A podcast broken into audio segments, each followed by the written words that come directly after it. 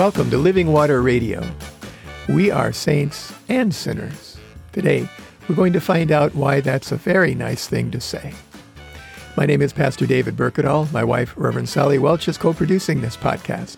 Sally is an ordained minister actively focusing on ecumenical and interfaith ministry.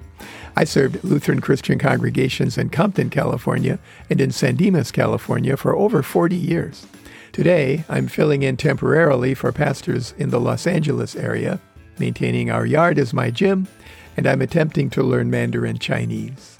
We are retired clergy and have over 80 years of ordained ministry experience between the two of us. Check out our first Living Water Radio podcast, number zero, Welcome and Introduction, for more information about us and this podcast.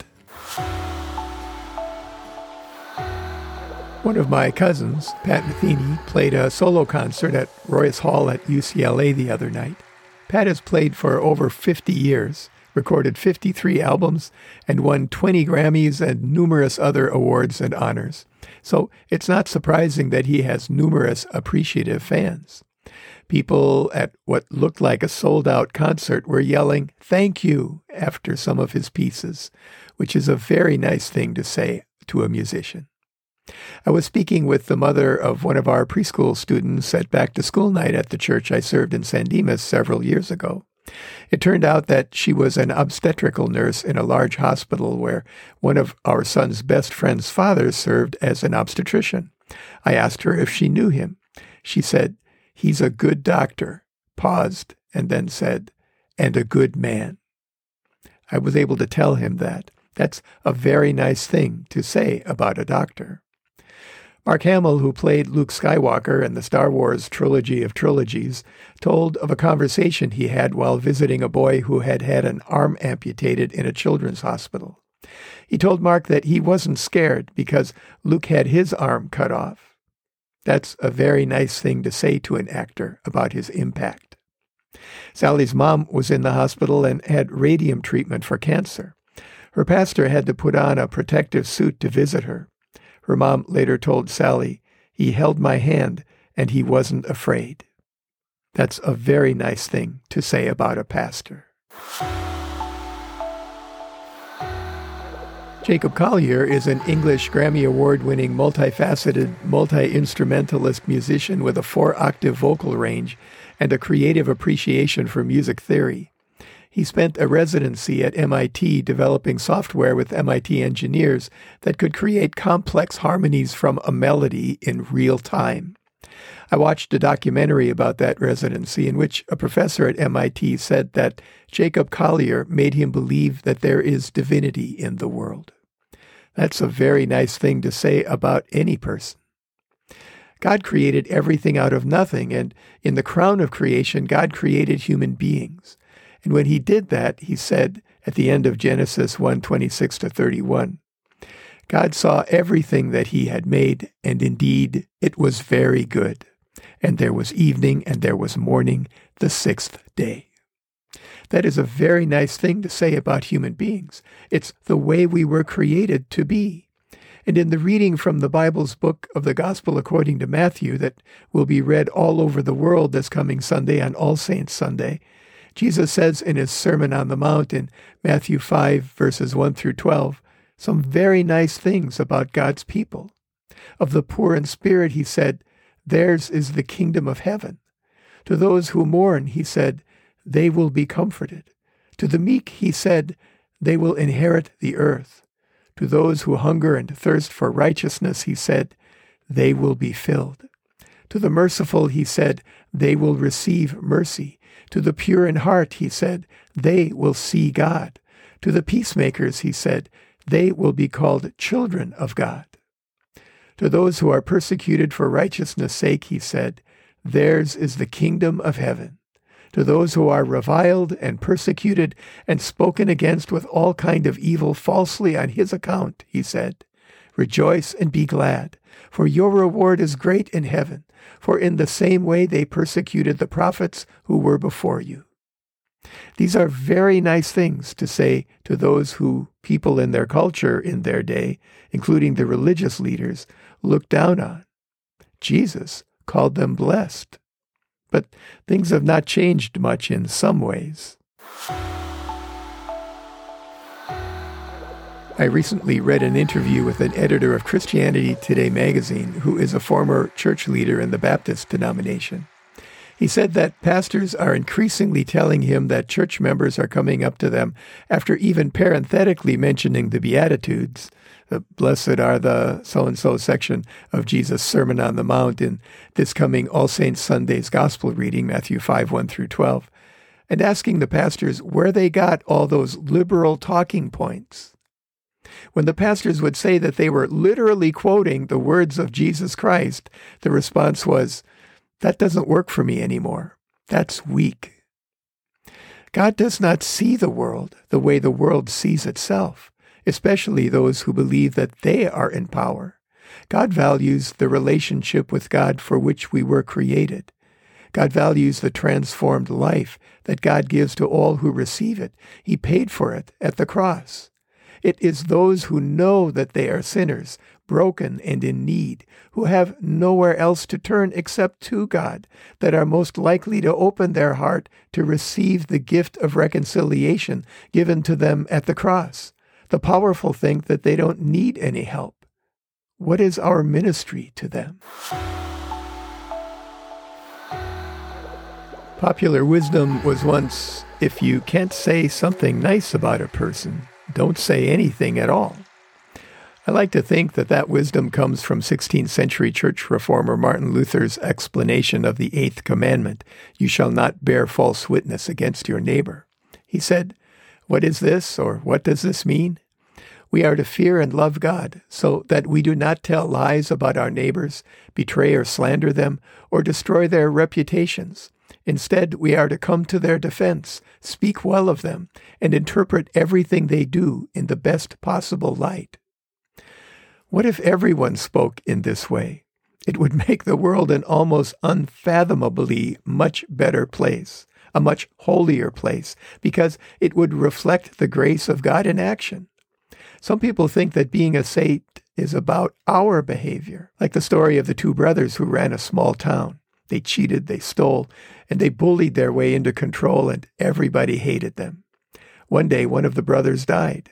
The surviving brother, though nobody could remember him ever being at all religious, went to the pastor of a church in this town and made him a proposition. My brother and I own everything in this town and everyone in it, and now I own it by myself, he said.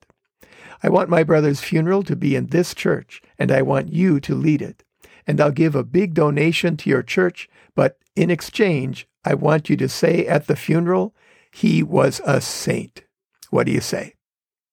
To everyone's surprise, the pastor said, Okay.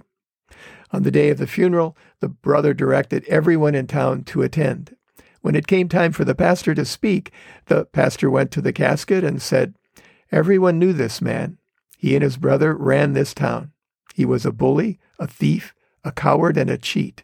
He thought that he could buy anyone and anything, but compared to his brother, he was a saint. That's pretty much not what it means to be a saint, unless you know that being that kind of saint is only the result of a transformed life lived in response to the gift of a living relationship with the one true living God. Some Christian denominations believe that the term saint is an honorific title given to someone who has achieved holiness.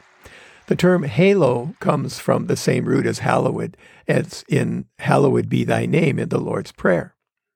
Martin Luther described the Christian life as being that of being both a saint and a sinner at the same time. We continue in sin in a fallen world, so we are sinners. But Jesus died on the cross to make us righteous before God, so we are saints.